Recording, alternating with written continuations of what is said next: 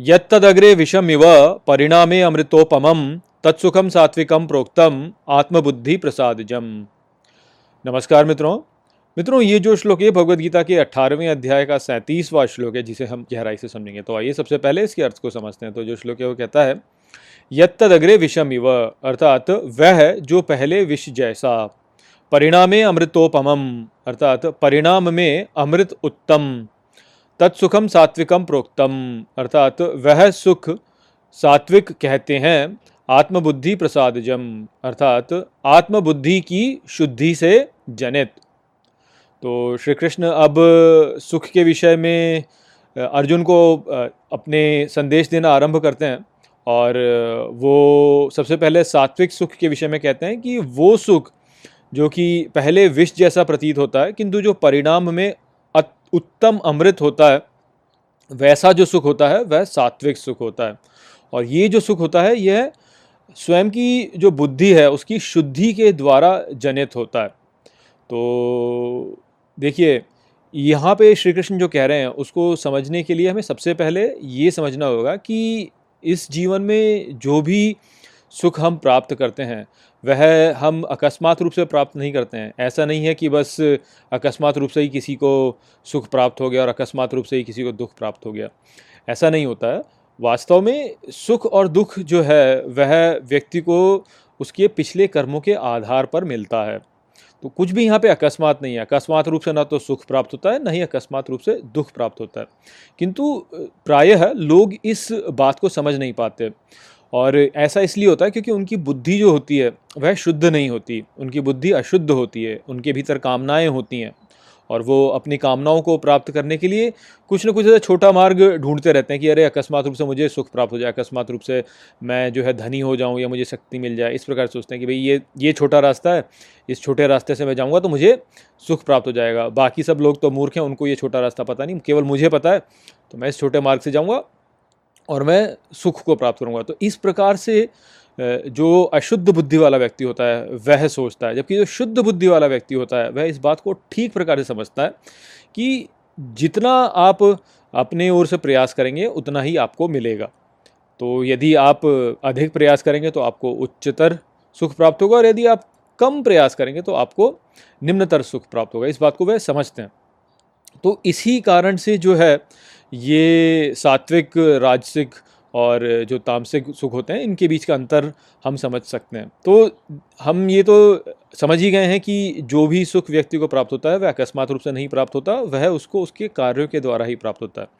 अब जो इस सृष्टि का मूल एक एक यहाँ पर यहाँ की, इसका जो इसकी प्रवृत्ति है, इस सृष्टि की मूल प्रवृत्ति जो है, वो इस प्रकार की है कि यहाँ पर जो श्रेष्ठ पाना होता है तो श्रेष्ठ पाने के लिए आपको श्रेष्ठ उसके लिए प्रयास भी करना होता है। आप ऐसा नहीं है कि आपका प्रयास जो हो, वह तो श्रेष्ठ ना हो, किंतु उसका जो परिणाम आपको मिल जाए, वह श्रेष्ठ हो। तो ये सृष्टि बनी ही ऐसी है कि यहाँ पर श्रेष्ठ पाने के लिए श्रेष्ठ कार्य ही करना पड़ता है, क्योंकि यदि श्रेष्ठ कार्य न करना पड़ता तो फिर तो कोई भी श्रेष्ठ को प्राप्त कर लेगा। तो यदि कोई भी श्रेष्ठ को प्राप्त कर लेगा तो फिर वह श्रेष्ठ कैसे रहेगा? तो इसलिए श्रेष्ठ को प्राप्त करने के लिए श्रेष्ठ प्रयास करना ही पड़ता है, तभी श्रेष्ठ प्राप्त होता है। तो ये बात सुख पर भी लागू होती है कि यदि आपको श्रेष्ठ सुख प्राप्त करना है तो उस श्रेष्ठ सुख को प्राप्त करने के लिए आपको श्रेष्ठ प्रयास करना होगा। बिना श्रेष्ठ प्रयास के आप श्रेष्ठ सुख को पा ही नहीं सकते। अब आप देखिए अपने चारों ओर कि लोग किस प्रकार से व्यवहार करते हैं। लोग सुख को तो बहुत मांगते हैं कि हमें बहुत सारा सुख मिल जाए, हमें बहुत सारा सुख मिल जाए, किंतु उसके लिए प्रयास करना नहीं चाहते। कम से कम प्रयास से अधिक अधिक सुख प्राप्त करने की कामना हर व्यक्ति करता है। तो जो ज्ञानी होते हैं, वह इस ये जो कामना है कि भाई मुझे बहुत सारा सुख मिल जाए बिना कुछ प्रयास के, इसको समझ पाते हैं कि ये केवल एक मिथ्या है। वास्तव में ऐसा हो नहीं सकता है। आपको श्रेष्ठ सुख किसी अश्रेष्ठ प्रयास के द्वारा प्राप्त नहीं हो सकता। श्रेष्ठ सुख के लिए श्रेष्ठ प्रयास ही करना होगा। अब जो मूर्ख होते हैं, वह इस बात को समझते नहीं। तो वह जो है, वह छोटे मार्ग ढूंढते हैं, सफलता का कोई वह छोटा मार्ग ढूंढते हैं और इस चक्कर में जो है स्वयं को ही हानि पहुंचाते हैं। वहीं पर जो ज्ञानी होते हैं, वह ठीक प्रकार से अपना कार्य करते हैं। शुद्ध बुद्धि के साथ में जितना कार्य उन्हें करना है अपने को, अपने लक्ष्य को पाने के लिए। उतना कार्य वह करते हैं। तो प्रयास करते हैं वो, तभी वह सुख को प्राप्त करते हैं। अब यदि प्रयास करना है तो प्रयास करने में कष्ट तो होता ही है। और जब कष्ट होता है तो वह आपको विष के रूप में ही दिखाई देगा। तो इसलिए ऐसा सुख जो कि आरंभ में विष के जैसा दिखाई दे, वह और अंत में जो है, वह सुख आपको अमृत प्रदान करे। वैसा ही सुख वास्तव में सात्विक सुख होता है। जो ज्ञानी होता है, वह इस बात को समझता है कि श्रेष्ठ को पाने के लिए मुझे श्रेष्ठ प्रयास भी करना होगा और श्रेष्ठ प्रयास आरंभ में मुझे विष जैसा प्रतीत होगा। किंतु मैं इस विष को धारण करूँगा क्योंकि मुझे श्रेष्ठ प्राप्त करना है। तो ये जो है, ये हम सबको समझना चाहिए कि जीवन में अकस्मात रूप से कहीं कोई सुख प्राप्त नहीं होता है। जीवन में अकस्मात रूप से कहीं कोई दुख भी प्राप्त नहीं होता है। हमारे जो कर्म होते हैं, जिस प्रकार के हम कर्म करते हैं, उसी के आधार पर हमें सुख प्राप्त होता है और दुख प्राप्त होता है। और श्रेष्ठ यदि सुख प्राप्त करना है तो उसके लिए श्रेष्ठ प्रयास करना होगा। और श्रेष्ठ प्रयास आरंभ में विष जैसा ही प्रतीत होगा तो उस विष को हमें धारण करना ही होगा, तभी हम वास्तव में श्रेष्ठ सुख को प्राप्त कर पाएँगे। विषयेंद्रिय संयोगात यद यदग्रे अमृतोपम, परिणामे विषमिव तत्सुखम राजसम स्मृतम मित्रों, ये जो श्लोक है भगवद गीता के अट्ठारहवें अध्याय का अड़तीसवां श्लोक है, जिसे हम गहराई से समझेंगे। तो आइए, सबसे पहले इसके अर्थ को समझते हैं। तो जो श्लोक है, वो कहता है विषय इंद्रिय संयोगात, अर्थात इंद्रियों के विषय में संयोग से यदग्रे अमृतोपमम, अर्थात वह जो पहले उत्तम अमृत, परिणामे विषमिव, अर्थात परिणाम में विष जैसा तत्सुखम राजसम स्मृतम, अर्थात उस सुख को राजसी जानो। तो श्री कृष्ण अब रजोगुण के प्रभाव में जो सुख की प्राप्ति का प्रयास होता है, उसके विषय में कहते हैं कि वह सुख जो कि इंद्रियों के विषयों से संयोग द्वारा पहले तो अमृत जैसा प्रतीत होता है, किंतु जो परिणाम में विष के समान होता है, वह सुख रजोगुण वाला सुख होता है। तो हमने पिछले श्लोक में ये तो समझा ही था कि इस संसार में सभी लोग सुख को खोज रहे हैं और सुख को वह कम से कम प्रयास द्वारा प्राप्त करना चाहते हैं। और हमने ये भी जाना था कि जो जो ज्ञानी लोग होते हैं, वह इस इस मिथ्या को ठीक प्रकार से समझते हैं कि सुख जो होता है, वह कभी भी जो उत्तम सुख है, वह कभी भी उत्तम प्रयास किए बिना प्राप्त नहीं होता। तो उत्तम सुख को प्राप्त करने के लिए उत्तम प्रयास करना ही होता है। किंतु जो मूर्ख होते हैं, वह इस बात को नहीं समझते। वह यही सोचते हैं कि भाई, मैं सुख को प्राप्त करने के लिए कोई एक छोटा मार्ग पकड़ सकता हूँ, जो कि सहज मार्ग होगा, सरल मार्ग होगा और उस सरल मार्ग के द्वारा मैं सुख को प्राप्त कर लूँगा। तो ऐसा वास्तव में लोगों के साथ में इसलिए होता है, क्योंकि वह अपनी इंद्रियों के प्रभाव में बह जाते हैं। उनकी इंद्रियाँ विषयों के साथ में जब संयोग करती हैं तो दिखाती हैं कि अरे देखो, वहाँ पे सुख है, या देखो वहाँ पे सुख है, इधर सुख है, उधर सुख है। संसार में बहुत से जगहों पर सुख उन्हें प्रतीत होता है। तो उन प्रभावों में बह करके जो मूर्ख होते हैं, वह सुख की ओर ऐसे जाने लगते हैं कि वह सोचते हैं कि मुझे इधर सुख मिल जाएगा। या मुझे उधर सुख मिल जाएगा, इस प्रकार से सोच लेते हैं। वह ये नहीं जानते कि भाई ऐसे सुख नहीं मिलता है। सुख को मिलने के लिए प्रयास करना पड़ता है। बिना कुछ प्रयास किए ऐसे सुख नहीं मिल जाता है कि आप बस बिना प्रयास के सुख प्राप्त कर लो। तो ये जो मिथ्या है, इसके प्रभाव में आकर के ही वास्तव में रजोगुण वाला सुख जो होता है वह हम समझ सकते हैं कि कैसे कार्य करता है। तो आप इस प्रकार से समझिए कि जो राजसी लोग होते हैं, वह लोभी तो होते ही हैं। तो वह लोभ में निश्चित ही जो है ये सोचेंगे कि भाई मैं शॉर्टकट ले लूँ, मैं किसी, कोई छोटे मार्ग से जो है सुख को प्राप्त कर लूँ। और इस शॉर्टकट के चक्कर में ऐसे लोग क्या करते हैं? ये लोग ऐसे होते हैं जो कि कोई प्रयास आरंभ करते हैं या कुछ अपना, कुछ भी प्रयास करना आरंभ करते हैं तो वह यही सोच के आरंभ करते हैं कि अरे ये तो आराम से मुझे सुख मिल जाएगा इसमें ऐसा सोचते हैं। बड़ी सहजता से मैं सुख को प्राप्त कर लूँगा। इस प्रकार से अपने प्रयास को आरंभ करते हैं और बड़े ही बड़े ही सुखी होते हैं कि अरे देखो मैं बड़े ही सहजता के साथ मैं अपना सुख प्राप्त कर लूँगा और वह सुख की प्राप्ति की जो वो जब कल्पना करता है कि मैं ऐसे सुख प्राप्त करूँ तो उससे ही उसे सुख मिलता रहता है। अब वह जब इस प्रकार से प्रयास करता है तो आम, संसार में जब भी, जहाँ भी जाएगा, सुख प्राप्त करने के लिए संसार में कहीं भी इस प्रकार से सुख तो है नहीं। जहाँ भी आप जाओगे, वहाँ पे आपको वास्तव में दुखी मिलेगा। इस बात को भी हमें समझ लेना चाहिए कि इस संसार में ऐसा सुख कहीं मिलता नहीं है। आप कुछ भी कर लीजिए यहाँ पे, आपको सुख मिलेगा नहीं वहाँ पे। क्यों? क्योंकि जो सुख का स्रोत है, वह संसार है ही नहीं। सुख का स्रोत तो ईश्वर है। तो ईश्वर से ही वास्तव में सुख प्राप्त होगा। किंतु क्योंकि क्योंकि व्यक्ति इंद्रियों से जुड़ा हुआ है तो उसको ये लगता है कि मुझे संसार में इधर उधर सुख मिल जाएगा। तो प्रयास करने लगता है कि मेरे को सुख मिलेगा। अब जब प्रयास करता है और सुख नहीं मिलता है, कहीं पे भी इधर गया, सुख नहीं मिला, उधर गया, सुख नहीं मिला तो फिर कुंठित हो जाता है कि ये तो सब बेकार है क्या है?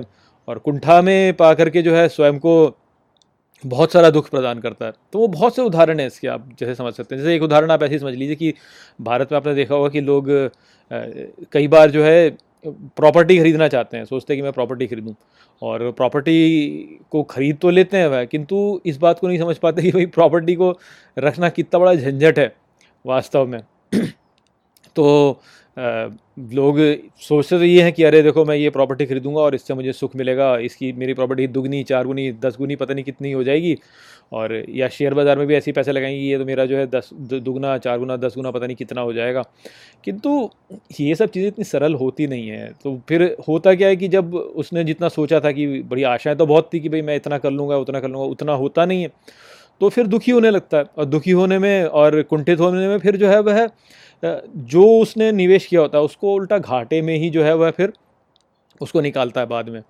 और इस प्रकार से जो है है वह है जो उसने सोचा था कि उसके लिए सुख होगा, वह ही वास्तव में उसके लिए विष बन जाता है, दुख बन जाता है। तो ऐसा बहुत होता है। तो ये जो स्थिति होती है, ये इसीलिए होती है क्योंकि जो रजोगुण वाला व्यक्ति होता है, वह लोभ से प्रेरित होता है। और लोभ जो होता है, वह उसकी दृष्टि को भ्रमित कर देता है, वह ठीक प्रकार से समझ नहीं पाता है। वह ये सोचता है कि मेरे को ये मिलेगा, मेरे को ये मिलेगा, मेरे को ये मिलेगा और इस प्रकार की कामनाओं से उसको जो है लगता है कि कोई भी कार्य जो है वह सरल है और इस कार्य को मैं करूँगा तो मुझे मिल जाएगा। किंतु कार्य कोई सरल नहीं होता है।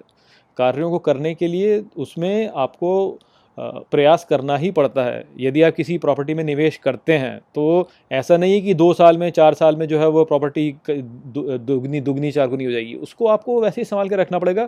कई दशकों तक, कई दशकों के पश्चात कहीं जाके जो है वह प्रॉपर्टी इतनी बड़ी बनेगी कि आपको लगे कि हाँ आपने बहुत कुछ उससे धन कमाया। ठीक इसी प्रकार से जब कोई व्यक्ति शेयर बाज़ार में भी निवेश करता है तो ऐसा नहीं है कि बस दो दिन में या चार दिन में आपका हो जाएगा काम। वो उसके लिए बहुत लंबा समय लगता है, तब जाके वो होता है। और व्यक्ति को जो है, धैर्य के साथ में बैठे रहना होता है उस निवेश को आगे करने में। किंतु जो लोभी व्यक्ति है, वह इस प्रकार से धैर्य रख नहीं पाता और चिंता चिंता में कुछ इस प्रकार का कार्य कर देता है कि उससे उसी की हानि हो जाती है। तो ये इसीलिए होता है क्योंकि लोभ से प्रभावित व्यक्ति होता है। तो जो आरंभ में उसको लगा कि मेरे को सुख मिलेगा यहाँ पर उसी में उसको अंत में दुख मिलता है क्योंकि उसने सोचा कि मुझे तो बहुत सारा इससे धन मिल जाएगा, किंतु अंततः हुआ यही कि वो उल्टा धन जो है अपना और गंवा बैठा। ये केवल उदाहरण है, ऐसे ही जीवन में सभी चीज़ों में होता है ऐसा ही। तो जो रजोगुण से प्रभावित व्यक्ति होता है, उसका सुख होता है, वो इसी प्रकार से होता है कि आरंभ में तो लगता है कि बहुत सुख है, किंतु अंत में वह ही विष के समान प्रतीत होता है। यद अग्रे चानुबंधे च सुखम मोहनम आत्मन निद्रालस्य प्रमादोत्थम तत्तामसम उदाहृतम।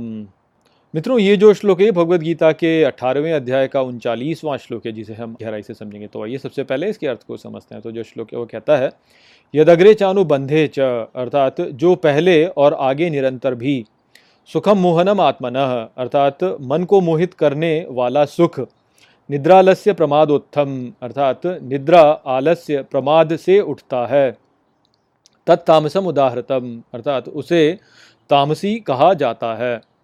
तो श्री कृष्ण अब तमोगुण के प्रभाव में प्राप्त किया गया जो गुण होता है, उसके सुख होता है, उसके विषय में कहते हैं कि वह सुख जो कि पहले भी और आगे निरंतर मोह, मन को मोहित करने वाला होता है। और जो निद्रा से, आलस्य से या प्रमाद से उत्पन्न होता है, वह सुख, तामसी सुख होता है। तो हम ये तो जानते हैं कि तमोगुण जो है, वह अज्ञान या क्षय वाला गुण है।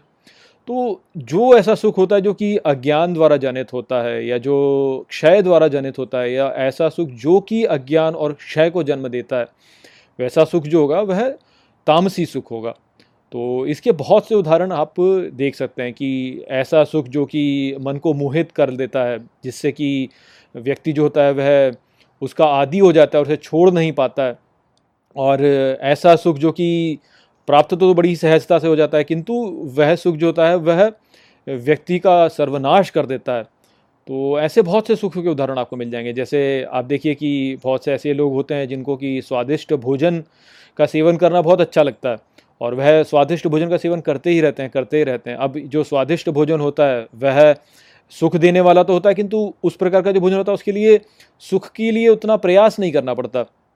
अब देखिए ना, जैसे रसगुल्ला खाना हो गया या कुछ भी समोसे खाना हो गया तो इस प्रकार का जो भोजन होता है, ये सुख तो देता है, किंतु हमारे ये स्वास्थ्य के लिए ये कितना हानिकारक होता है, इस इस प्रकार के भोजन का सेवन यदि निरंतर किया जाए तो व्यक्ति का शरीर जो होगा वह रोग व्याधियों से ग्रस्त हो जाएगा। किंतु तब भी बहुत से लोग होते हैं जो कि ऐसे ही भोजन करते रहते हैं। क्यों? क्योंकि वह जो स्वास्थ्य प्रदान करने वाला भोजन है, उसका सेवन करना ही नहीं चाहते, क्योंकि उसके लिए कष्ट करना होगा। उसका जो सुख है वह अंत में बहुत अच्छा होगा, किंतु क्योंकि वह स्वादिष्ट नहीं होता तो ऐसे जो लोग होते हैं, उनको वह विष के समान ही प्रतीत होता है। तो ये जो सात्विक सुख है, इसको वह एक अलग करके, इसकी उपेक्षा करके केवल तामसिक सुख है, उसमें लग जाते हैं। तो जो हानिकारक भोजन है, उसका सेवन करते हैं। या आप देखने देखा होगा कि लोग ऐसे होते हैं, जो कि धूम्रपान करते हैं। या तो हुक्का पियेंगे, या बीड़ी पियेंगे, या सिगरेट पियेंगे तो इस प्रकार का धूम्रपान करते हैं। अब ये जो धूम्रपान है ये निश्चित ही सुख तो देता है, किंतु हमारे शरीर को कितनी हानि पहुंचाता है। इस प्रकार के धूम्रपान से आपको फेफड़ों का कैंसर हो सकता है। लोग जानते भी हैं कि ऐसे धूम्रपान से फेफड़ों का कैंसर हो जाएगा, और केवल मुझे ही नहीं होगा, बल्कि मेरे आसपास जो मेरे प्रियजन हैं, उनको भी इससे, इनसे, इससे रोग हो सकता है। किंतु तब भी धूम्रपान का सेवन करते रहते हैं ऐसे लोग। क्यों करते रहते हैं? क्योंकि इसके आदि इसे छोड़ नहीं सकते, और निरंतर करते रहते हैं। तो इसको छोड़ने के लिए उनको प्रयास करना होगा। और प्रयास करके तब वह अपनी स्वास्थ्य को भी सुधार लेंगे और अपने प्रियजनों के स्वास्थ्य को भी सुधार देंगे, किंतु इस प्रकार का प्रयास वो करना नहीं चाहते। क्योंकि सात्विक सात्विक उसमें नहीं है वो, सात्विक गुण से प्रभावित नहीं है, तामसिक गुण से प्रभावित है तो अपनी भी हानि करते हैं, अपने प्रियजनों की भी हानि करते हैं। क्यों? क्योंकि एक इस प्रकार का सुख वो है, ले रहे हैं, जो कि जो कि उनके लिए हानिकारक है। ठीक इसी प्रकार से आपने देखा होगा कि कुछ लोग ऐसे होते हैं जो कि ड्रग्स का सेवन करेंगे, जो भाँग को, भाँग का सेवन कर लेंगे या जो स्मैक ले लेंगे हेरोइन ले लेंगे, इस प्रकार की जो जो मादक पदार्थ हैं, उनका सेवन कर लेंगे। अब इस प्रकार के मादक पदार्थ का सेवन करके सुख तो निश्चित ही प्राप्त होता है, बहुत ही अच्छा सुख प्राप्त होता है। जो व्यक्ति ध्यान करता है, जिस प्रकार सुख वह प्राप्त करता है, वैसा ही सुख इसके द्वारा भी प्राप्त होता है।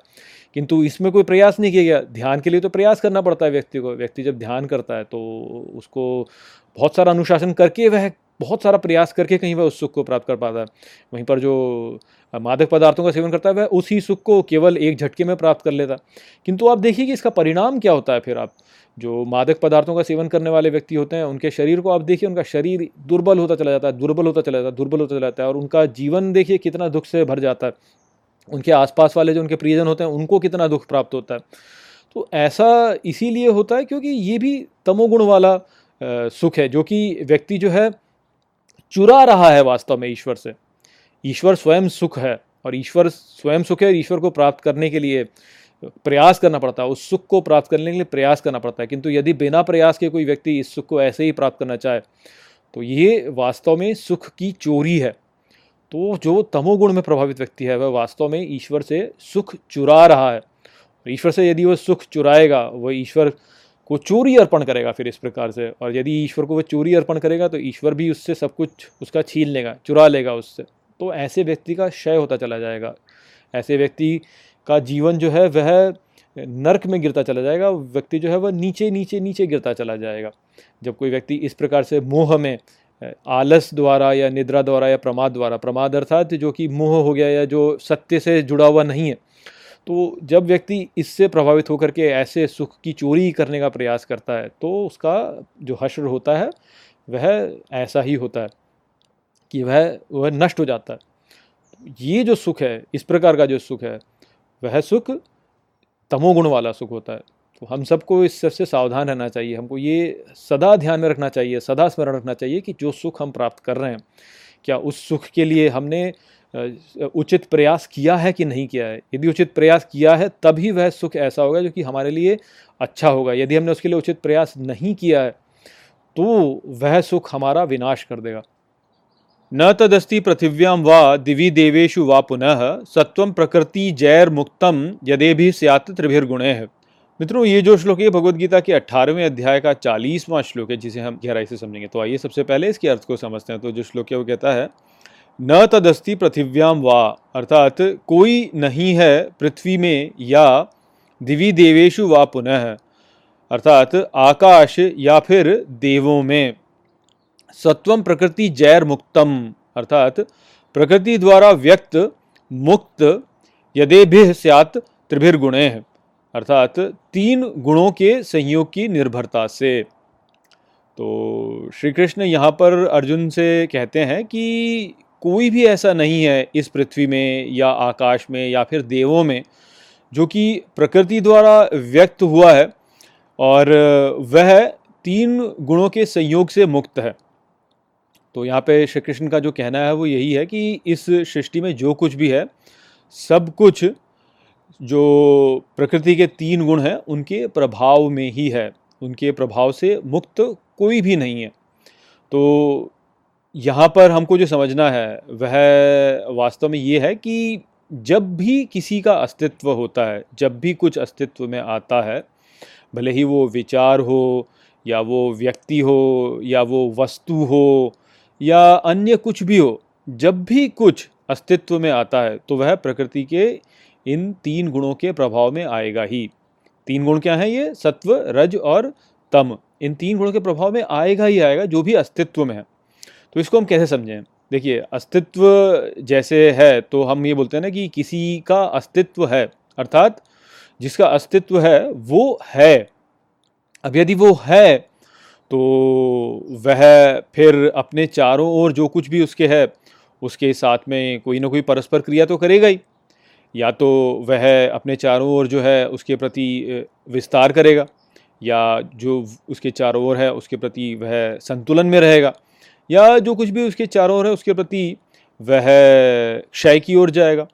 तो इस प्रकार से होने से ही यह सिद्ध हो जाता है कि वह प्रकृति के गुणों के प्रभाव में आएगा ही आएगा। या तो वह रजोगुण के प्रभाव में होगा या वो सत्व गुण के प्रभाव में होगा या वो तमोगुण के प्रभाव में होगा या वो इन तीनों गुणों के संयोग में भी किसी प्रभाव में हो सकता है कि इनके प्रति थोड़ा सा सत्व हो गया थोड़ा सा रज हो गया और थोड़ा सा तम हो गया, इस प्रकार से भी हो सकता है। किंतु जो भी कुछ अस्तित्व में है, वह अपने चारों ओर जो भी कुछ है उसके उसके प्रति कोई ना कोई परस्पर क्रिया अवश्य करेगा। यदि कोई क्रिया ना भी करे तो संतुलन में है। यदि क्रिया कर रहा है तो तीनों के संयोग में भी कर सकता है कि थोड़ा सा विस्तार करे, कहीं पे विस्तार करे, कहीं पे क्षय हो और कहीं पे जो है संतुलन में रहे। किसी दृष्टिकोण से विस्तार करे, किसी दृष्टिकोण से संतुलन में रहे, किसी दृष्टिकोण से क्षय हो जाए उसका। किंतु कुछ ना कुछ परस्पर क्रिया तो होगी ना। तो जो प्रकृति में अस्तित्व होना है, वह क्रिया से ही निर्धारित होता है। यदि आप प्रकृति में है तो क्रिया तो होगी ही होगी। किसी न किसी रूप में क्रिया होगी ही होगी। और जब क्रिया होगी तो वह क्रिया जो होगी, वह इन तीन गुणों में से किसी न किसी के प्रभाव में तो होगी ही। अन्यथा कैसे होगी? आप देखिए ना कि जो अस्तित्व है, उसमें कुछ ना कुछ तो होना ही होगा ना। और यदि होगा तो वह या तो विस्तार होगा, या संतुलन होगा, या क्षय होगा। इन तीनों के परे और क्या हो सकता? और कुछ हो ही नहीं सकता। तो इसीलिए तो यहाँ पर हम जो हैं, बोलते हैं कि प्रकृति में तीन गुण होते हैं, क्योंकि इन तीनों गुणों के परे तो और कुछ ऐसा हम बोल नहीं सकते ना, कि कुछ हो, या तो विस्तार है, या तो संतुलन है, या तो क्षय है, और किसी भी अस्तित्व में, किसी भी का भी अस्तित्व यदि है तो उसमें ये तीन तो होंगे ही। वो कुछ भी हो सकता है। हमारे जो देवी देवता हैं, वह भी तो वास्तव में इसी प्रकार से, उनका भी तो उनका भी जो गति होती है, वो भी इसी प्रकार से ही होती है ना, कि कभी कभी किसी एक देव की पूजा अधिक होने लगती है तो उसका विस्तार हो गया। कभी कभी किसी देव की पूजा जो है, वह संतुलन में रहती है, ना तो विस्तार कर रही है, ना क्षय कर रही है, और कभी कभी किसी देव की जो प्रसिद्धि है या उसकी कीर्ति है उसका जो, उसकी प्रति जो उसका लोग जितनी उसकी पूजा करते हैं, उसमें क्षय होता चला जाता है। या कोई एक संप्रदाय यदि है, जो कि किसी एक देव की पूजा करता है तो कभी वह संप्रदाय सशक्त होता चला जाएगा, कभी वह संतुलन में रहेगा, कभी वह उसका क्षय हो जाएगा। तो हमारे देवी देवता जो हैं, वह भी इसी प्रकार से वास्तव में है। क्यों? क्योंकि वह भी तो वास्तव में एक विचार के रूप में प्रकट हुए हैं। तो इन गुणों के परे यदि किसी को जाना है तो उसके लिए तो अव्यक्त में ही जाना होगा। व्यक्तिकरण या व्यक्त होने से तो आप इन गुणों के प्रभाव में आएँगे ही आएँगे। कोई भी जो है, इन गुणों के प्रभाव से बच नहीं सकता जब व्यक्त है। जो भी विचार व्यक्त है केवल अव्यक्त विचार ही ऐसा होगा, या अव्यक्त इकाई ही होगी, ऐसी होगी, जो कि इन, इनके प्रभाव में नहीं होगी। अन्यथा तो परस्पर क्रिया करेगा ही, और परस्पर क्रिया करेगा तो इन गुणों के प्रभाव में आएगा ही आएगा। ब्राह्मण क्षत्रिय विषाम शूद्राणाम च परंतप, कर्माणी प्रविभक्तानि स्वभाव प्रभवैर गुणे है मित्रों, ये जो श्लोक है भगवत गीता के अट्ठारहवें अध्याय का इकतालीसवां श्लोक है, जिसे हम गहराई से समझेंगे। तो आइए सबसे पहले इसके अर्थ को समझते हैं। तो जो श्लोक है, वो कहता है, ब्राह्मण क्षत्रिय विषाम, अर्थात ब्राह्मण क्षत्रिय वैश्य शूद्राणाम च परंतप, अर्थात और शूद्र हे परंतप, कर्माणी प्रविभक्तानी, अर्थात कर्मों में विभाजित हैं, स्वभाव प्रभवैर गुणे हैं अर्थात स्वभाव द्वारा गुणों के प्रभाव से। तो श्री कृष्ण यहाँ पर अर्जुन से कहते हैं कि ब्राह्मण, क्षत्रिय, वैश्य और शूद्र जो हैं, वे कर्मों में विभाजित हैं अपने स्वभाव द्वारा, कि उनका स्वभाव कैसा है और उनका जो स्वभाव है, वह उनके गुणों के प्रभाव से जनित होता है। तो यहाँ पर हमें जो समझना है, वो ये है कि व्यक्ति का जो स्वभाव होता है, वह इन गुणों से ही प्रभावित होता है कि सत्वगुण या रजोगुण या तमोगुण जो है, उनके मिश्रण से ही वास्तव में व्यक्ति का स्वभाव निर्मित होता है। और इस स्वभाव के आधार पर ही व्यक्ति को अपने कर्मों को करना चाहिए कि उसकी क्या कर्म होंगे। जो सत्व गुण के प्रभाव में व्यक्ति, उसके कर्म, जो रजोगुण से प्रभावित व्यक्ति है उससे भिन्न होंगे। और जो तमोगुण से प्रभावित व्यक्ति है, उसके कर्म जो होंगे, वो भी इनसे भिन्न होंगे। और किस प्रकार से एक दूसरे से मिश्रित हो रहे हैं, उसके द्वारा ही वास्तव में स्वभाव निर्धारित होता है। तो श्री कृष्ण यहाँ पे कह रहे हैं कि जो वर्ण है, ब्राह्मण, क्षत्रिय, वैश्य और शूद्र जो हैं, इनका जो विभाजन किया गया कि इनकी कर्म किस प्रकार से होने चाहिए, वह इन गुणों के प्रभाव से जो उनका स्वभाव है, उसके आधार पर ही किया गया है। तो यहाँ पर लोग जो होते हैं, वह प्रायः ये कहते हैं कि, अरे, ब्राह्मण, क्षत्रिय, वैश्य और शूद्र जो हैं, ये ऐसे जो है आपने अपने समाज को विभाजित कर दिया और इस प्रकार से जो भारतीय समाज था, वह वास्तव में एक समान व्यवहार करने वाला समाज नहीं था।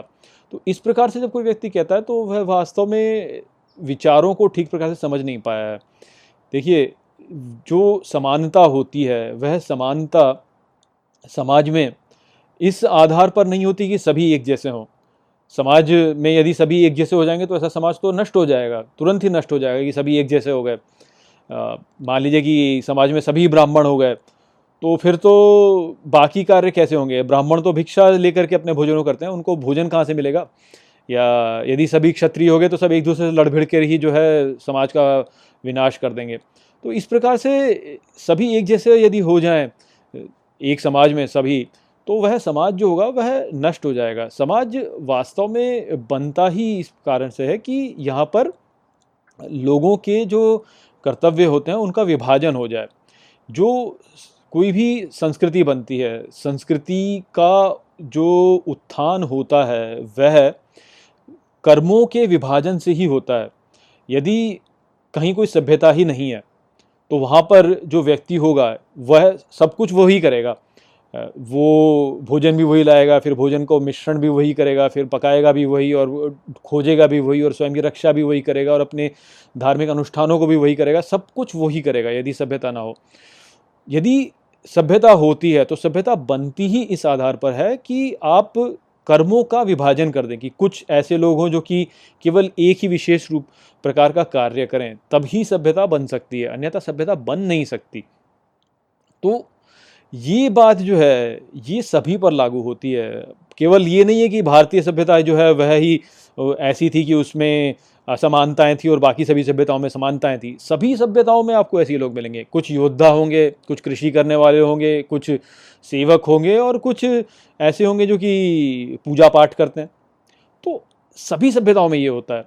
अब हमारे में बस केवल ये है कि हमारे धार्मिक उसमें इसी प्रकार से बोला हुआ है। तो जो लोग इस प्रकार से भारतीय सभ्यता पर एक प्रहार करते हैं, कहते हैं कि ये तो ऐसा मानता वाली थी, वह केवल मूर्ख बना रहे हैं सबको। और ऐसा नहीं है कि केवल भारतीय सभ्यता पर इसी प्रकार प्रहार किए जाते हैं। आप ये भी सोचिए कि जिस प्रकार से दूसरे लोग हमारे विचारों को खंडित करते हैं, इस प्रकार से और समझते हैं, ठीक इसी प्रकार से हम भी दूसरी सभ्यताओं के विचारों को खंडित करते हैं ठीक प्रकार से समझ नहीं पाते हैं तो इसको भी आप समझिए। तो ये तो केवल हो गई बात कि कि कैसे लोग खंडन करते हैं और ठीक प्रकार से समझ नहीं पाते तो और ये बात भी अच्छे से समझिए कि दूसरी सभ्यताओं का भी अपना एक, की अपनी एक संरचना है। जैसे हमारी सभ्यता की अपनी एक संरचना उसी प्रकार दूसरी सभ्यताओं की भी अपनी एक संरचना है, जिसको हम नहीं समझ पाते हैं और हम कई बार उसका खंडन करते हैं तो वो भी हमें नहीं करना चाहिए। अपितु तो हमें उसे समझने का प्रयास करना चाहिए कि कैसे कार्य कर रहा है। किंतु यहाँ पर श्री कृष्ण जो कह रहे हैं वो यही है कि लोगों का जो कार्य है, जो उनको जिस प्रकार से कार्य करना चाहिए, वो उनके स्वभाव के अनुकूल ही होना चाहिए। और ऐसा क्यों है कि उनके स्वभाव के अनुकूल होना चाहिए? क्योंकि जब व्यक्ति अपने कार्यों को अपने स्वभाव के अनुकूल करेगा तो तब वह अपने चारों ओर की जो स्थिति है, उसकी सामंजस्य में रह करके अपने कार्यों को करेगा। वह उससे संतुलन में रहेगा और जब वह अपने आसपास की वातावरण के से संतुलन में रहेगा तो वह प्रसन्न रहेगा और यदि वह प्रसन्न रहेगा तो फिर पूरे समाज में ही जो है प्रसन्नता की वृद्धि होगी। तो इसीलिए जो है श्री कृष्ण ने यहाँ पे कहा गया है कि ब्राह्मणों के क्षत्रियों, वैश्य और शूद्रों के जो कर्म हैं, उनको उनके स्वभाव के अनुसार ही विभाजित किया गया है, ताकि सभी लोग जो हैं, वह अपने स्वभाव के अनुकूल कर्मों को करें और इस प्रकार से अपने वातावरण से संतुलन में रहें, अपनी परिस्थितियों से संतुलन में रहें। और कष्ट न झेलें। यदि उनकी जो स्वभाव है, उसके प्रतिकूल उनको कार्य करने को कहा जाए तो फिर असंतुलन होगा। वह फिर अपने आसपास की जो स्थिति है, उससे टकराव में आ जाएँगे और उससे जो है समाज में अराजकता उत्पन्न होगी। तो इसलिए ये महत्वपूर्ण है कि व्यक्ति को वह ही कार्य सौंपा जाए, जो कि उसकी प्रकृति या उसके स्वभाव के अनुकूल हो। ठीक इसी प्रकार से जब कोई पुरुष अपने ही स्वभाव वाली स्त्री के साथ में यदि विवाह करेगा तो उनकी जो संतान उत्पन्न होगी, वह उन दोनों के स्वभाव की जैसी ही होगी। तो यदि कोई लड़ने भिड़ने वाला व्यक्ति है, वह लड़ने भिड़ने वाली स्त्री के साथ में ही यदि विवाह करेगा तो उनके जो बच्चे होंगे, वह भी लड़ने भिड़ने वाले ही होंगे। यदि कोई पढ़ने वाला व्यक्ति है, वह पढ़ने वाली स्त्री के साथ में ही विवाह करेगा तो उनके जो बच्चे होंगे, उनका भी स्वभाव पढ़ने, लिखने वाला ही होगा। यदि कोई व्यक्ति जो है, वह व्यापार में आगे है तो वह यदि व्यापारी स्त्री के साथ में ही विवाह करेगा तो उनके जो बच्चे होंगे वह उसी प्रकार से होंगे। और अब इसको यदि आप कई पीढ़ियों में बढ़ाते चले जाएँ, बढ़ाते चले जाएँ, बढ़ाते चले जाएँ तो आप देखेंगे कि इसी प्रकार से विभाजन हो जाएगा। और यदि इसी प्रकार से विभाजन हो जाए तो आप फिर उनको बता सकते हैं कि उनका धर्म क्या सरल हो जाएगा उनके लिए ये बताना कि धर्म क्या है तो वह शांति से अच्छे से जीवन जिएँगे। तो ये विचार वास्तव में इसके पीछे था, जो ये वर्ण के, का जो विचार है, उसके पीछे यही विचार था कि इस प्रकार से आप यदि व्यक्तियों को, उनका धर्म को, उनके अनुकूल बता देंगे तो समाज जो है वह अच्छे से चलता रहेगा। और यदि इसमें आप मिश्रण नहीं करेंगे तो कोई भी संदेह या कोई संशय उत्पन्न नहीं होगा किसी के लिए। मान लीजिए कि कोई पढ़ने लिखने वाला व्यक्ति है, उसने किसी युद्ध करने वाली स्त्री के साथ में विवाह कर लिया तो अब उनका जो पुत्र है, या उनका जो, उनकी जो संतान है, वह समझ नहीं पाएगी मेरा धर्म क्या है? क्या मुझे युद्ध करना चाहिए क्या मुझे जो पढ़ाई लिखाई करनी है, वो करनी चाहिए। तो इस संशय को हटाने के लिए कि इस तरह का, इस प्रकार का संशय जो है वो उत्पन्न ना हो, इसलिए ऐसा बोला जाता था कि अपने वर्ण का मिश्रण मत कीजिए।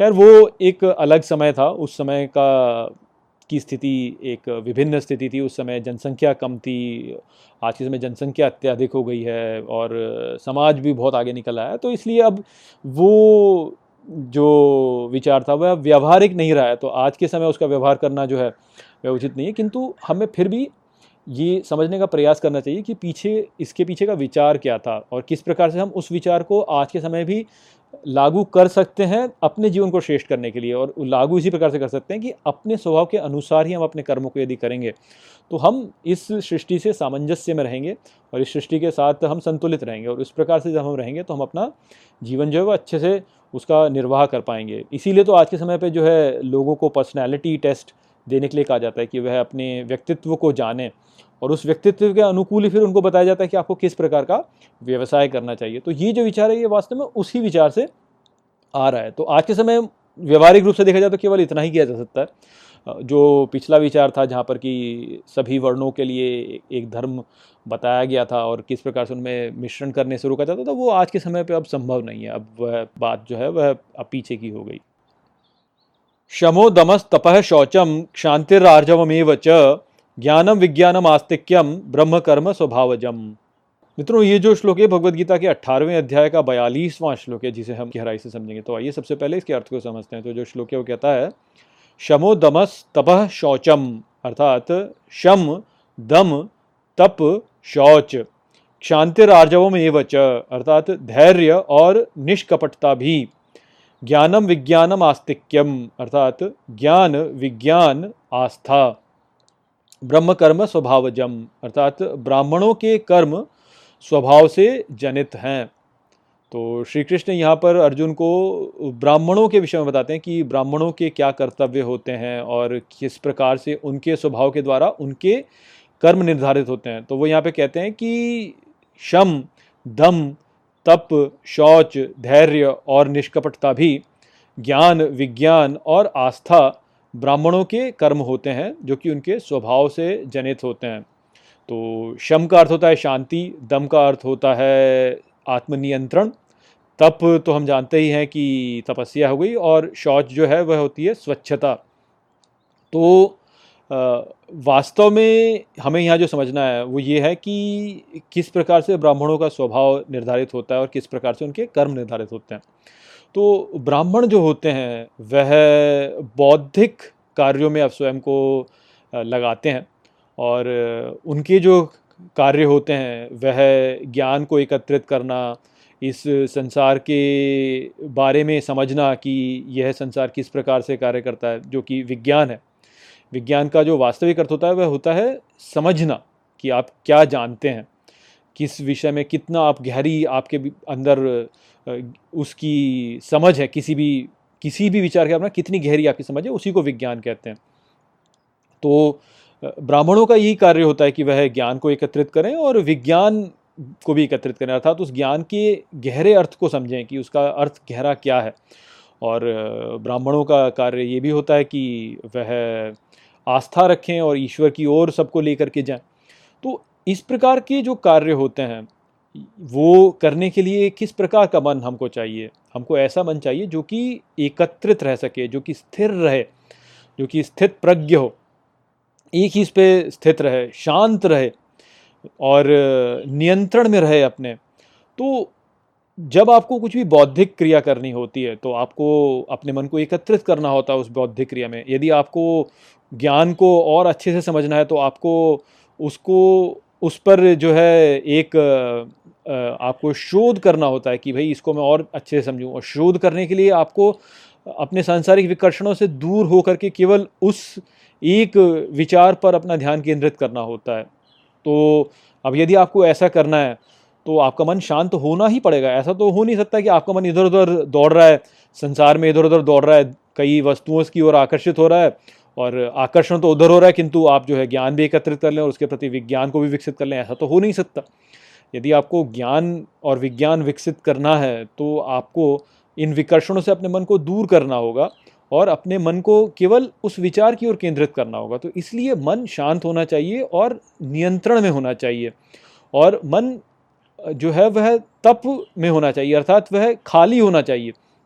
उसमें कुछ भी भरा हुआ नहीं होना चाहिए, कुछ भी कूड़ा कचरा नहीं भरा हुआ होना चाहिए, वह एकदम स्वच्छ होना चाहिए। तो इसीलिए बोला कि शौच होना चाहिए, स्वच्छ मन होना चाहिए। मन में दुनिया भर के विचार नहीं होने चाहिए, एकदम कूड़ा भरा हुआ है कि ये पालूँ, वो खा लूँ, इसे कर लूँ, इसमें, इस पर नियंत्रण पालूँ, इस प्रकार से नहीं होना चाहिए। वो सब विकर्षणों से दूर, केवल अपने विचार पर केंद्रित। मन होना चाहिए तो स्वच्छ मन होना चाहिए। उसमें कामनाएँ नहीं होनी चाहिए कि जीवन का ये सुख प्राप्त कर लूँ या वो सुख प्राप्त कर लूँ। नहीं, जिसको समझना है तो उसको ही समझना है, ऐसा ही होना चाहिए। साथ में जो है, धैर्य वाला भी होना चाहिए, क्योंकि ज्ञान एकत्रित करना और उसको ठीक प्रकार से समझना, कोई सरल कार्य तो है नहीं, उसमें बहुत प्रयास लगता है। आपका मन केंद्रित करना उसमें बहुत प्रयास लगता है तो इसलिए धैर्य होना चाहिए व्यक्ति में कि धैर्य रखे। ऐसा नहीं है कि थोड़ी सी भी कुछ थोड़ी सी भी कुछ उत्पन्न हुआ, कोई भी इंद्रियों में कुछ भी ऐसा उत्पन्न हुआ और मन जो है बस वो एकदम जो है वो उत्तेजित हो गया। ऐसा नहीं होना चाहिए। मन में धैर्य होना चाहिए, एकदम धैर्यवान। और साथ में निष्कपटता होनी चाहिए। ज्ञान को जानने के लिए आप जो है असत्य नहीं कह सकते हैं या स्वयं से भी असत्य नहीं कह सकते हैं। कि अपने जो पूर्वाग्रह हैं, उनको ही सत्य सिद्ध करने के लिए कपट का उपयोग कर लिया। नहीं, इस प्रकार से नहीं। एकदम शुद्ध मन होना चाहिए जो कि निष्कपट हो, जो कि स्वयं से भी कपट ना करे और दूसरों से भी कपट ना करे, स्वयं से भी कपट ना करे और केवल सत्य को जानने का प्रयास करे। ऐसा मन होना चाहिए। तो जिसका ऐसा मन है, जिसने इस प्रकार के मन को प्राप्त कर लिया, वो व्यक्ति जो है, वह फिर संसार में कार्य नहीं कर सकता है अच्छे। ऐसा नहीं है कि फिर वो जाके लड़ने लगे या वो वाणिज्य करने लगे वो कर ही नहीं सकता वो। यदि वो वाणिज्य करेगा तो मन को शांत कैसे रख पाएगा? यदि वो युद्ध करेगा तो उसमें जो मन की शांति है या जो जो धैर्य है, वो कैसे रहेगा उसमें? धैर्य और मन की शांति नहीं रह पाएगी यदि वो इस प्रकार कार्य करेगा। तो इसलिए जो व्यक्ति शांत प्रवृत्ति वाला है, उसको ब्राह्मणों के कर्म करने चाहिए। यहाँ पे श्री कृष्ण ऐसा बोल रहे हैं, और ये मत मानिए कि ब्राह्मणों का जीवन जो बड़ा ही मज़ेदार है और उसमें कोई कोई समस्या नहीं है। ब्राह्मणों को जो उनका धर्म होता था, उसमें यही कहा जाता था कि आप केवल भिक्षा मांग के खा सकते हैं। आप अपने कर्मों के लिए ऐसा नहीं है कि आप धन ले रहे हैं। यदि आप अपने कर्मों के लिए धन ले रहे हैं तो आपको फिर अच्छा ब्राह्मण नहीं माना जाता था। मान लीजिए कि आप कुछ कर्म कर रहे हैं और आप उसके लिए धन ले लें।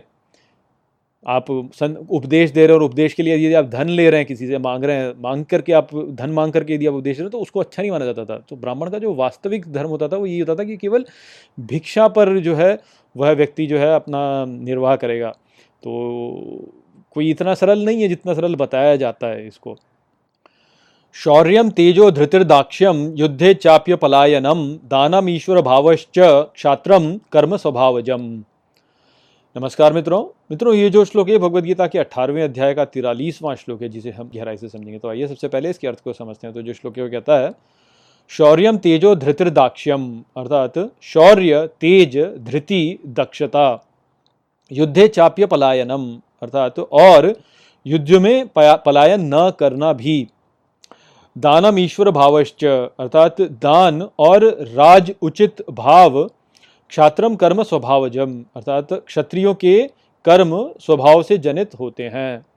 तो श्री कृष्ण अब यहाँ पर अर्जुन को क्षत्रियों के कर्म के विषय में कहते हैं कि क्षत्रियों को किस प्रकार के कर्म करने चाहिए? तो वो कहते हैं कि शौर्य, तेज, धृति, दक्षता, युद्ध से पलायन न करना, दान और राजोचित भाव जो होता है, उनके द्वारा क्षत्रियों के कर्म निर्धारित होते हैं।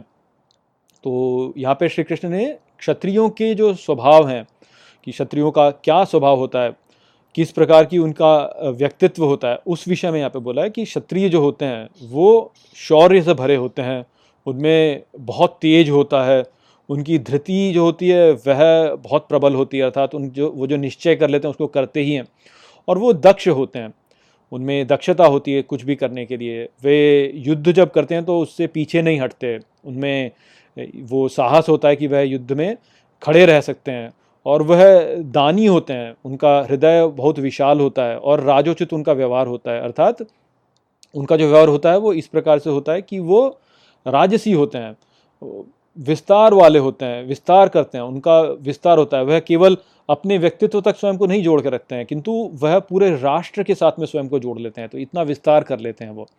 तो इस प्रकार के जो व्यक्ति होते हैं, वह क्षत्रिय होते हैं। अर्थात क्षत्रिय जो होता है, वह क्या करता है? वह राष्ट्र की रक्षा करता है और राष्ट्र की रक्षा केवल बाहर से नहीं की जाती है, अंदर भी की जाती है रक्षा।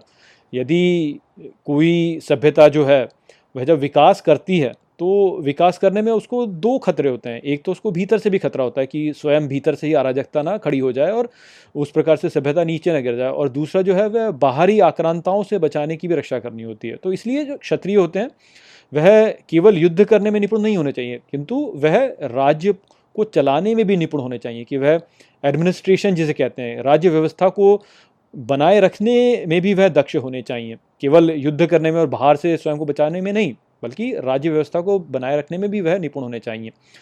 ऐसे जो व्यक्ति होंगे, वह ही अच्छे क्षत्रिय होंगे जो कि रक्षा कर सकें और राज्य को चला सकें। तो अब राज्य को चलाने के लिए आपको किसकी आवश्यकता होती है? व्यक्ति जो होना चाहिए, उस वह ऐसा होना चाहिए जो कि दृढ़ दृढ़ निश्चय वाला हो। क्योंकि ऐसा ना हो कि थोड़े से में ही जो है भय करके पीछे हट जाए। या ऐसा नहीं होना चाहिए जो कि घबरा जाए स्थितियों से।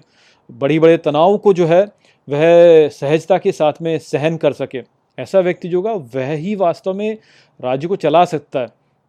और व्यक्ति ऐसा होना चाहिए जो कि उदार मन वाला हो और विशाल हृदय वाला हो, जो कि सबको साथ में लेकर के चलने वाला हो। ऐसा नहीं कि बस अपने स्वार्थ को देखा और चला।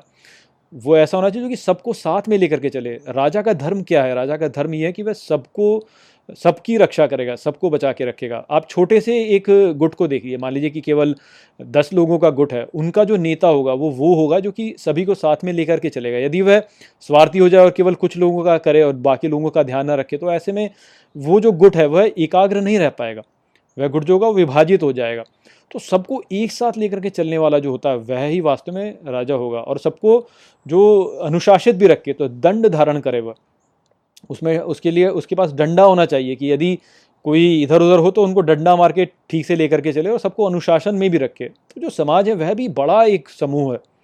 जो सभ्यता है, वो बड़ा समूह है। उस बड़े समूह को भी एक साथ रखने वाला जो नेता होगा, वह ऐसा दंड दंड धारण करने वाला ही होगा कि यदि जो नियम हैं, जो कि बता दिए गए कि किस प्रकार से नियमों के अनुसार समाज को चलना चाहिए, यदि कोई उनका पालन ना करे तो उनका, उन पर डंडा भी करे उनको। और जब डंडा करेगा तो निश्चित ही कुछ उसके प्रति जो है विरोध भी उत्पन्न होगा और विरोध उत्पन्न होगा तो उन विरोधों से जो तनाव उत्पन्न होगा, उनको भी सहन कर सके। आप ही सोचिए ना, मान लीजिए कि दस लोगों का गुट है और सबको साथ में मान लीजिए किसी यात्रा पे जाना है अब उसमें जो नेता है, उसको सबकी चिंता करनी पड़ती है कि भाई सब ठीक ठाक से चल रहा है कि नहीं चल रहा है। जबकि जो जो उस गुट में जिनके पास में वो नेता, नेतृत्व करने का उनको कर्तव्य नहीं दिया गया तो वह तो आराम से रहेंगे, उनको तो कोई चिंता ही नहीं करनी। जबकि जो नेतृत्व कर रहा है, उसको सबकी चिंता करनी पड़ती है। तो व्यक्ति ऐसा ही होना चाहिए कि वह दक्ष हो और वो उसमें दृढ़ निश्चय भी हो कि वह सबको ठीक प्रकार से लेकर के चल पाए। तो ऐसा करने वाला व्यक्ति होगा वो तेज होगा, उसमें बहुत तेज होगा, तभी तो वो कर पाएगा। और उसमें यदि कभी, यदि कोई उस पर आपत्ति आ जाए तो सामना करने की भी उसमें क्षमता होनी चाहिए। अब इसी को आप विशाल कर दीजिए, पूरा राष्ट्र कर दीजिए। पूरे राष्ट्र में जब होगा तो पूरे राष्ट्र पर कितनी सारी आपत्तियाँ आती हैं। उन सारी आपत्तियों का सामना करने की क्षमता होने चाहिए ना, जो राजा है तो ऐसा जो व्यक्ति होगा, उसमें शौर्य और तेज होना ही चाहिए। और युद्ध में ना पलायन करे, कठिन से कठिन स्थिति भी आ जाए तो भी उसका दृढ़ता से सामना करे, ऐसा ही व्यक्ति होना चाहिए। अब आप देखिए कि लोग तो बहुत कुछ बोल देते हैं, लोग बोल देते हैं, अरे, मुझे राजा बनना है, मुझे राजा बनना है। किंतु क्या वास्तव में राजा बनना ठीक है? हर व्यक्ति के लिए ठीक है? राजा के बारे में बोलते हैं, आप देखिए कि हर कोई व्यक्ति राजा बनना चाहता है या हर कोई व्यक्ति ये सोचता है कि मैं जो हूँ, मैं हीरो हूँ, मैं हीरो हूँ, मैं नायक हूँ, इस प्रकार से बोलते हैं। या देखिए जैसे लोगों को जो है ना, राजपूत में बड़ा गर्व होता है मैं राजपूत हूँ, करके बड़ा गर्व होता है। पर वो इस बात को नहीं समझ पाते हैं कि ये जो कार्य है, ये कितना कठिन है। केवल ऐसे कह देना कि मैं राजा बनना चाहता हूँ या मैं राजपूत हूँ, केवल कह देना और बोलना कि मैं भी जो है राजपूत बन सकता हूँ, मैं भी योद्धा बन सकता हूँ। ये केवल मूर्खता वाली बातें हैं। वास्तव में क्या है कि जो युद्ध होता है लड़ाई भिड़ाई जो होती है, वह एक उत्तेजना उत्पन्न करने वाली बात होती है। तो सब लोगों का ध्यान उस ओर जाता है। तो इसलिए जो है लोग लोग इनको अच्छा मानते हैं और इसलिए जो है वह उससे मुँह में आकर के स्वयं को बोलने लगते हैं कि हाँ मैं भी राजा बनना चाहता हूँ, मैं भी राजा बनना चाहता हूँ। किंतु वास्तव में राजा बनना जो है वह बहुत माथापच्ची का कार्य है और हर किसी के लिए नहीं है। जो व्यक्ति शौर्य तेज से भरा है, जिसकी धृति बहुत ही दृढ़ है, जिसमें दक्षता है, जो कि युद्ध में दृढ़ता से खड़ा रह सकता है, जो कि विशाल हृदय वाला है, दान देने वाला है, राजा बनना वास्तव में बहुत बड़ा दान है। आप देखिए तो क्यों? क्योंकि व्यक्ति जो है उसने एक ऐसा कार्य अपने लिए लिया है जो कि बहुत माथापच्ची वाला कार्य है। और आप इसका उदाहरण देख लीजिए, जैसे रामायण में श्री कृष्ण श्री श्री राम जो होते हैं, वो वो सीता माता को त्याग देते हैं, क्योंकि अयोध्या में जो है उनका संचालन वह अपने राजा का जो धर्म है, वो ठीक प्रकार से नहीं कर पा रहे, कर पा रहे थे, इसलिए सीता माता को त्याग देते हैं। तो अब देखिए कितना बड़ा त्याग उन्होंने कर दिया। अपने राजधर्म का पालन करने के लिए। तो इस प्रकार का त्याग करने की क्षमता होनी चाहिए। राजा को ये नहीं मानना चाहिए कि ये जो संपूर्ण राष्ट्र है ये मेरी संपत्ति है। अपितु राजा ये मानना चाहिए कि ये जो संपूर्ण राष्ट्र है इसका मैं सेवक हूँ। मैं ये मेरी संपत्ति नहीं है मैं इसका सेवक हूँ वास्तव में। तो जो अच्छा राजा होता है वह राष्ट्र को अपनी संपत्ति नहीं मानता। वह वास्तव में राज, राजा की कोई संपत्ति होती ही नहीं है। वो तो केवल संपूर्ण राष्ट्र का सेवक होता है बस। तो इस प्रकार का व्यवहार जो है, वह होना चाहिए। तो कितना बड़ा त्याग है यह वास्तव में, कितना बड़ा विस्तार है व्यक्ति का कि वह स्वयं तक सीमित नहीं है, संपूर्ण राष्ट्र उसका परिवार हो जाता है। राष्ट्र के सभी जो गण हैं, जो भी प्रजा है, वह सभी वास्तव में उसके संबंधी हो जाते हैं। उन सबकी रक्षा उसको करनी होती है। तो ये एक बहुत बड़ा कार्य और बहुत बड़ा ये एक दान है जो कि व्यक्ति करता है यदि वो राजा बनता है। तो ऐसे ही बस कह देना कि मैं भी राजा बनूँगा, मैं भी राजा बनना चाहता हूँ, मैं भी राजा हूँ, मैं हीरो हूँ। मैं क्षत्रिय हूँ, कहना कहना सरल है, करना बहुत ही कठिन है, क्षत्रिय बनना, इस प्रकार से बहुत ही कठिन है। बड़े हृदय वाला होना पड़ता है व्यक्ति को व्यक्ति को संपूर्ण राष्ट्र के लिए अपना बलिदान देना होता है, तब कहीं जाके व्यक्ति क्षत्रिय बन पाता है। केवल कह देना कि मैं क्षत्रिय हूँ, ऐसे ही, ये बहुत ही कठिन है, यानी ये तो ऐसे ही है बस कि कुछ भी कह दिया। तो इस प्रकार का यदि आप में है, आप में यदि इस प्रकार के गुण हैं, तभी आप क्षत्रिय बनने योग्य हैं, अन्यथा आप क्षत्रिय नहीं हैं। आप कुछ और हैं। अब देखिए ना, जो व्यक्ति जो है बौद्धिक स्तर पर कार्य करेगा, उसके लिए कहाँ क्षत्रिय बनने का समय है उसके लिए? या जो वाणिज्य कर रहा है, जो जो व्यापार कर रहा है, उसके लिए भी कहाँ ये, उसके लिए संभव है कि वह क्षत्रिय बन पाए और इस प्रकार का, इस प्रकार के कार्य कर सके? तो इसलिए केवल ये कह देना कि हाँ क्षत्रिय अच्छा होता है और मैं भी क्षत्रिय बनना चाहता हूँ, ये ठीक नहीं है। अपने स्वभाव को देखिए, आपका स्वभाव क्या है? और फिर उसके अनुसार जो है अपने कार्यों को कीजिए। ये मुँह में मत जाइए, फ़िल्मों को देख करके ये मत बोलिए कि मैं भी लड़ाका हूँ और मैं भी युद्ध करने वाला हूँ। इस प्रकार से मत सोचिए। कृषि गौरक्ष वाणिज्यम वैश्य कर्म स्वभावजम परिचर्यात्मकम कर्म शूद्रस्यापि स्वभावजम। मित्रों, ये जो श्लोक है भगवद गीता के अठारहवें अध्याय का चवालीसवां श्लोक है, जिसे हम गहराई से समझेंगे। तो आइए सबसे पहले इसके अर्थ को समझते हैं। तो जो श्लोक है, वो कहता है, कृषि गौरक्ष वाणिज्यम अर्थात कृषि गौरक्षा वाणिज्य वैश्य कर्म स्वभावजम। अर्थात वैश्यों के कर्म उनके स्वभाव से जनित होते हैं। परिचर्यात्मकम कर्म, अर्थात व्यवहार में दूसरों की सेवा करने का कर्म शूद्रस्यापि स्वभावजम, अर्थात शूद्र का भी स्वभाव जनित होता है। तो श्री कृष्ण यहाँ पर अब वैश्यों और शूद्रों के विषय में कहते हैं कि वैश्यों का कर्तव्य होता है कृषि करना गौपालन करना और वाणिज्य करना, जबकि जो शूद्र होते हैं, उनका कर्तव्य होता है दूसरों की सेवा करना, जो कि उनके स्वभाव के द्वारा ही निर्मित होता है। तो यहाँ पर श्री कृष्ण ने वैश्यों और शूद्रों के विषय में कहा है, और प्रायः लोग वैश्यों और शूद्रों के कर्मों को निम्नतर मानते हैं। कहते हैं कि ये जो कर्म हैं, ये उतने महत्वपूर्ण नहीं है, ये जो लोग हैं, ये उतने महत्वपूर्ण नहीं है समाज के लिए। में इस प्रकार के लोगों का उतना महत्व नहीं है तो इसलिए ये निम्नतर लोग हैं, इस प्रकार से सोचा जाता है। तो इस प्रकार का जो विचार है, वह केवल व्यक्ति की अज्ञानता को दर्शाता है कि किस प्रकार से व्यक्ति का जो दृष्टिकोण है, वह संसार को देखने के प्रति अनुचित है। हमें ये समझना है कि कोई भी व्यवसाय वास्तव में बुरा नहीं होता, जब तक कि वह इस दिव्य यज्ञ में अपना अनुदान दे रहा होता है। तो जो व्यवसाय इस दिव्य यज्ञ में जो कि श्री कृष्ण यहाँ पे चला रहे हैं, उसमें अनुदान देता है, वह मूल्यवान है ही है। और यदि कोई व्यवसाय ऐसा होता है जो कि इस यज्ञ में योगदान नहीं दे रहा होता है तो इस प्रकार का जो व्यवसाय होता है, वह स्वतः ही समाप्त हो जाता है। तो हम ये नहीं कह सकते हैं कि एक व्यवसाय जो है, वह दूसरे व्यवसाय से श्रेष्ठ है। क्यों? क्योंकि सभी व्यवसाय इस सृष्टि में चल रहे हैं, इस दिव्य यज्ञ में अपना अनुदान दे रहे होते हैं। बहुत से ऐसे व्यवसाय रहे हैं पूर्व में, जो कि जो कि बहुत महत्वपूर्ण हुआ करते थे, किंतु आज के समय वह लुप्त हो चुके हैं, क्योंकि वह अब इस दिव्य यज्ञ में अनुदान नहीं दे रहे हैं। तो उदाहरण के लिए जैसे जो सारथी का व्यवसाय होता था, अब आप देखिए कि सारथी कितना महत्वपूर्ण होता था।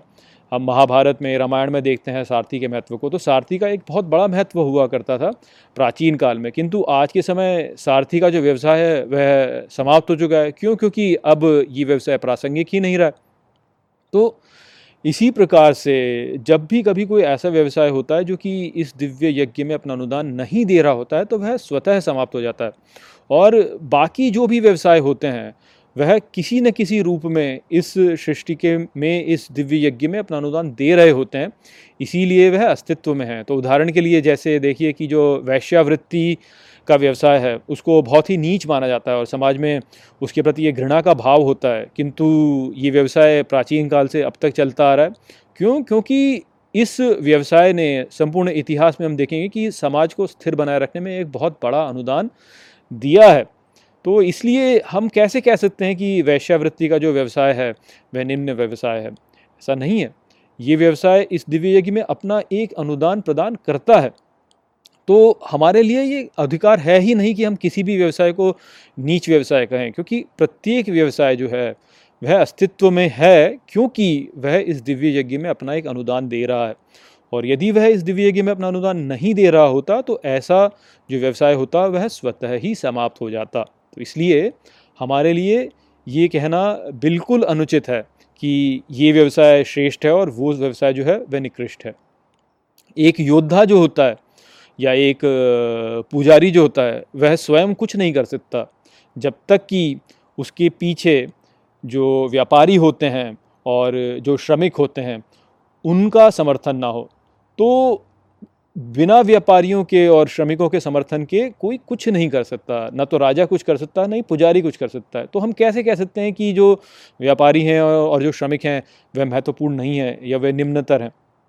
ये लोग केवल इसलिए कहते हैं क्योंकि जो जो समाज में महत्व होता है, जिसको कहा जाए कि हायरार्की जो है, जो श्रृंखला है, उस श्रृंखला में जो है महत्व जो जो राजा होते हैं और जो पुजारी होते हैं, उनको दे दिया जाता है। क्योंकि वो कम हैं और जो श्रमिक और जो व्यापारी हैं, वह अधिक हैं। तो इसलिए ऐसा होता है किंतु हमको ये भी जानना है कि हर व्यक्ति इस संसार में एक नियति लेकर के आता है। दिव्यता उससे कुछ करवाना चाहती है। तो यदि कोई व्यक्ति व्यापारी बन के आया है या यदि कोई व्यक्ति श्रमिक बन के आया है तो दिव्यता उससे वह ही कार्य करवाना चाहती है। उसकी नियति में वह ही है। तो इस प्रकार से हर व्यक्ति जो है वह अपनी नियति का ही कर्म करता है और जब वह अपने नियति का ही कर्म कर रहा होता है, तभी वह श्रेष्ठ कार्य कर रहा होता है। तो इसलिए कोई भी कार्य जो है उसको ऊँचा नीचे इस प्रकार से हमें कहना नहीं चाहिए। ये केवल हमारे मति भ्रम के कारण हम ऐसा कहते हैं। हमने समाज में ऐसे ही बस एक विचार बना लिया है कि जो जो कम, जो कम होते हैं, जो समाज में कम होते हैं, अर्थात जो राजा लड़ने वाले हैं या जो पुजारी हैं, जो कि कम है समाज में, वह महत्वपूर्ण हो गए जबकि ऐसा है नहीं वास्तव में कि जिसके पास में शक्ति है या जिसके पास में बुद्धि है, वह श्रेष्ठ हो गया। ऐसा भी नहीं है। ऐसा वास्तव में है नहीं, क्योंकि दिव्यता जो है, वह हर किसी से वह ही कार्य करवाना चाहती है, जिस स्थिति में उसने उसे भेजा है। तो कोई यदि व्यापारी के रूप में आया है या कोई श्रमिक के रूप में यदि आया है तो दिव्यता उससे वह ही कार्य करवाना चाहती है। इसमें कोई श्रेष्ठ और अश्रेष्ठ वाली बात नहीं है कि भाई जो श्रमिक बन के आया वो तो निम्न है और जो पुजारी बन के आया वह श्रेष्ठ है। ऐसा नहीं है। दिव्यता दोनों से वह ही कार्य करवाना चाहती है तो अब वैसे ही है। तो इसमें कोई कोई इसमें कमी या कोई गर्व वाली बात नहीं है। ये ऐसा हो गया मान लीजिए कि जो सफ़ेद घोड़ा होता है, वह कम पाए जाते हैं और जो जो काले घोड़े या जो जो भूरे घोड़े होते हैं, वह अधिक पाए जाते हैं तो जो सफ़ेद घोड़ा है, वह अधिक महत्वपूर्ण हो गया। ऐसा नहीं है। सफ़ेद घोड़ा भी उसी प्रकार से जाएगा और उसी प्रकार से आपकी सहायता करेगा और जो भूरा घोड़ा है, वह भी उसी प्रकार से आपकी सहायता करेगा। केवल हम सफ़ेद घोड़े को इसलिए उतना, उसकी ओर आकर्षित होते हैं क्योंकि वह कम है। वह कम पाए जाते हैं, जबकि जो भूरे घोड़े हैं, वह अधिक पाए जाते हैं। ठीक इसी प्रकार से पुजारी कम होते हैं इंटेलेक्चुअल लोग जो होते हैं, जो बौद्धिक कार्य करने वाले लोग होते हैं, वह कम होते हैं। या जो युद्ध करने वाले, रक्षा करने वाले, जो जो व्यवस्थ जो पालन करने वाले होते हैं जो रक्षा करने वाले होते हैं, वह भी कम होते हैं। तो इसलिए जो है ऐसा लगने लगता है कि ये महत्वपूर्ण है। किंतु ऐसा वास्तव में है नहीं। दिव्यता किसी न, हर किसी से अपना अपना कार्य करवाना चाहती है और उस कार्य के अनुसार ही जो है उसको जन्म प्रदान करती है। तो उसमें कोई भी अंतर है नहीं। तो हम सभी को जो है ये समझना चाहिए कि हम सभी अंतर्निहित प्रतिभा के साथ में जन्म लेते हैं। और यदि सामाजिक दबाव के कारण हम अपनी उस अंतर्निहित प्रतिभा को दबा लेते हैं और उससे भिन्न कुछ व्यवसाय करने का प्रयास करते हैं तो इससे समाज को बहुत हानि पहुँचती है और व्यक्ति को भी बहुत हानि पहुँचती है। लोगों का अपना अपना एक व्यवहार होता है अपना अपना एक स्वभाव होता है। उस स्वभाव के अनुकूल जब वो जिएँगे, तभी वह प्रसन्न रह करके जी पाएँगे। अन्यथा वह प्रसन्न नहीं रहेंगे। कुछ लोग ऐसे ही होते हैं जो कि धन कमाने में ही श्रेष्ठ होते हैं, वह युद्ध लड़ने में श्रेष्ठ नहीं होते हैं।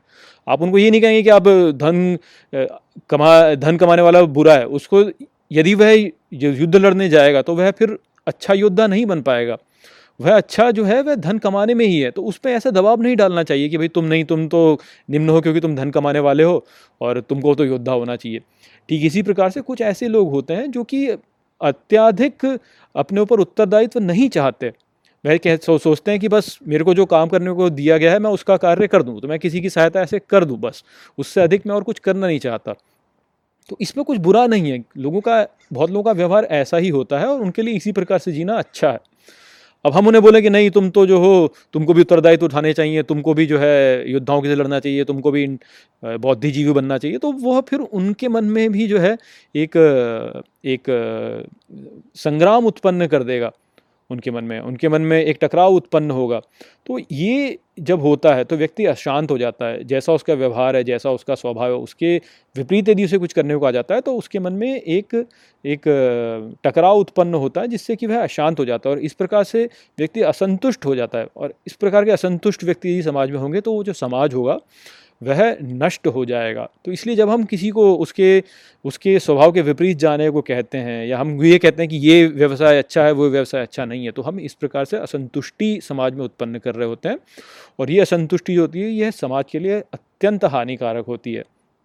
मानवता में पहले से ही हम इसका एक उदाहरण देख चुके हैं। साम्यवाद का उदाहरण देखिए आप, साम्यवाद में क्या किया गया? यही किया गया कि श्रमिकों को बोला गया कि तुम तो निम्नतर हो और जो जो व्यापारी हैं या जो बौद्धिजीवी हैं, वह जो हैं, वह श्रेष्ठ माने जाते हैं, अब तुम उनको नीचे गिरा दो और तुम बन जाओ राजा। तो अब उसमें क्या हुआ? श्रमिक जब राजा बने तो क्या हुआ? हम जानते हैं कि क्या हुआ उसके पश्चात, कितना नरसंहार हुआ उससे।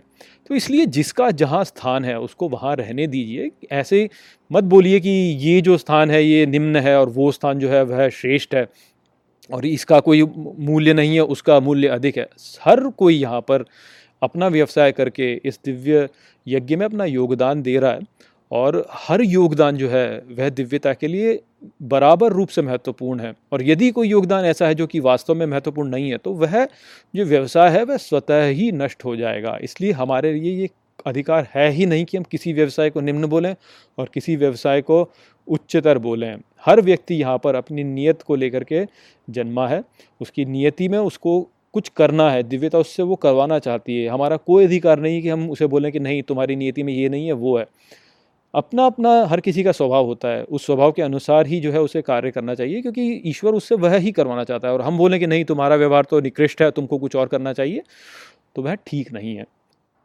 स्वे स्वे कर्मणि अभिरत संसिद्धिम लभते नर, स्वकर्म निरत सिद्धिम यथा विंदती तत्णु मित्रों, ये जो श्लोक है भगवद गीता के अठारहवें अध्याय का पैंतालीसवां श्लोक है, जिसे हम गहराई से समझेंगे। तो आइए सबसे पहले इसके अर्थ को समझते हैं। तो जो श्लोक है, वो कहता है स्वे स्वे कर्मणि अभिरत, अर्थात अपने अपने कर्म में संतुष्ट संसिद्धिम लभते नर, अर्थात सिद्धि प्राप्त करता है नर। स्वकर्म निरत सिद्धिम अर्थात अपने कर्म में संतुष्ट, सिद्धि यथा विंदती तत्णु अर्थात जैसे प्राप्त करता है, उसे सुनो। तो श्री कृष्ण अब अर्जुन से कह रहे हैं कि अपने अपने कर्तव्यों के निर्वाह करने में संतुष्ट रहकर व्यक्ति सिद्धि को प्राप्त होता है और कर्तव्य का निर्वाह करने से सिद्धि कैसे प्राप्त होती है, अब उस विषय में मुझसे विस्तार से सुनो। तो श्री कृष्ण के इस संदेश से कि अपने अपने कर्तव्य का निर्वाह करने में संतुष्ट रहकर व्यक्ति सिद्धि प्राप्त करता है, इससे हम यह समझ सकते हैं कि हमको सिद्धि प्राप्त करने के लिए इस संसार को छोड़ करके आश्रम में जाके रहने की कोई आवश्यकता नहीं है। वास्तव में आश्रम में जाना केवल उन व्यक्तियों के लिए उपयुक्त होता है जिन्होंने अपने सभी कर्तव्यों का निर्वाह कर लिया है। शेष सभी व्यक्तियों को इस संसार में ही रहना चाहिए और अपने कर्तव्यों का पालन करना चाहिए। तो जैसे हम देखते हैं कि बहुत से ऐसे लोग होते हैं जो अपने सांसारिक कर्तव्यों की अवहेलना करके आश्रम में चले जाते हैं और बस वहीं पर रहते हैं तो उस प्रकार का जो व्यवहार है श्री कृष्ण कह रहे हैं कि वैसा व्यवहार उचित नहीं है। उचित व्यवहार यह ही है कि व्यक्ति संसार में ही रहे और अपने कर्तव्यों का निर्वाह करता रहे और साथ ही ईश्वर का भी स्मरण उस कर्तव्य के निर्वाह के साथ में करता रहे। तो हमें इस संसार को छोड़ के नहीं जाना है, हमें वास्तव में अपने सभी कर्तव्यों का यहाँ पे पालन करना है। उन कर्तव्यों का पालन करते हुए हमें ईश्वर का स्मरण करना चाहिए। ऐसा नहीं कि हम अपने कर्तव्यों को छोड़ करके आश्रम में चले जाएँ और केवल सोचें कि अब यहाँ आश्रम में मैं आ गया हूँ तो अब मैं यहाँ पर केवल ईश्वर का स्मरण करूँगा। ऐसा नहीं है। इस संसार में रहते हुए अपने कर्तव्यों का निर्वाहन करने से वास्तविक सिद्धि प्राप्त होती है, क्योंकि हमारे जो कर्तव्य होते हैं, उनका निर्वाहन करते हुए जीवन में हम जिन परिस्थितियों का सामना करते हैं उन परिस्थितियों से हमें बहुत सी असुविधाएँ अनुभव होती हैं।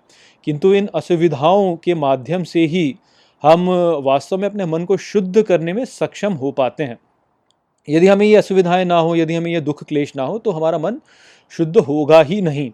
तो जब लोग ये सोचते हैं कि अरे, मैं अपनी इस जीवन की जो ये सभी कलह क्लेश मेरे जो हैं, इनको छोड़ करके आश्रम में चले जाऊँ तो वास्तव में ऐसा व्यक्ति जो है, वह कोई त्याग नहीं कर रहा है, वह स्वार्थी है और वह कोई भी सिद्धि वास्तव में प्राप्त नहीं करेगा। क्यों? क्योंकि जो परिस्थितियाँ झेल करके उसको सिद्धि प्राप्त करनी थी, उन परिस्थितियों का तो उसने सामना ही नहीं किया, वो तो उन सबको छोड़ के केवल आश्रम में चला गया। तो जिस प्रकार से स्वर्ण जो होता है, उसको जब शुद्ध होना होता है तो उसको शुद्ध करने के लिए उसे तपाना पड़ता है। उस तपाने से ही वास्तव में वह शुद्ध हो पाता है, ठीक उसी प्रकार से हम सब भी अपने मन को शुद्ध केवल तभी कर सकते हैं जब हम इस संसार में जो इसकी चुनौतियाँ हैं, उसका सामना करके स्वयं को तपाएँ। तो इन चुनौतियों का सामना कर करके कर करके कर करके ही वास्तव में व्यक्ति व्यक्ति का व्यक्तित्व ऐसा बन पाता है कि वह फिर सिद्धि प्राप्त करने योग्य हो पाता है। यदि व्यक्ति जो है इन चुनौतियों का सामना ना करे और केवल ऐसे ही सोचे कि मैं आश्रम में चला जाऊँ तो वह फिर इन चुनौतियों का सामना कर ही नहीं पाएगा और अपने व्यक्तित्व का निर्माण ही नहीं कर पाएगा, जो कि सिद्धि के सिद्धि के उपयुक्त हो। तो यहाँ पर श्री कृष्ण उसी विषय में कह रहे हैं कि अपने अपने कर्म को करके अपने अपने कर्तव्य को करके ही व्यक्ति सिद्धि को प्राप्त करता है।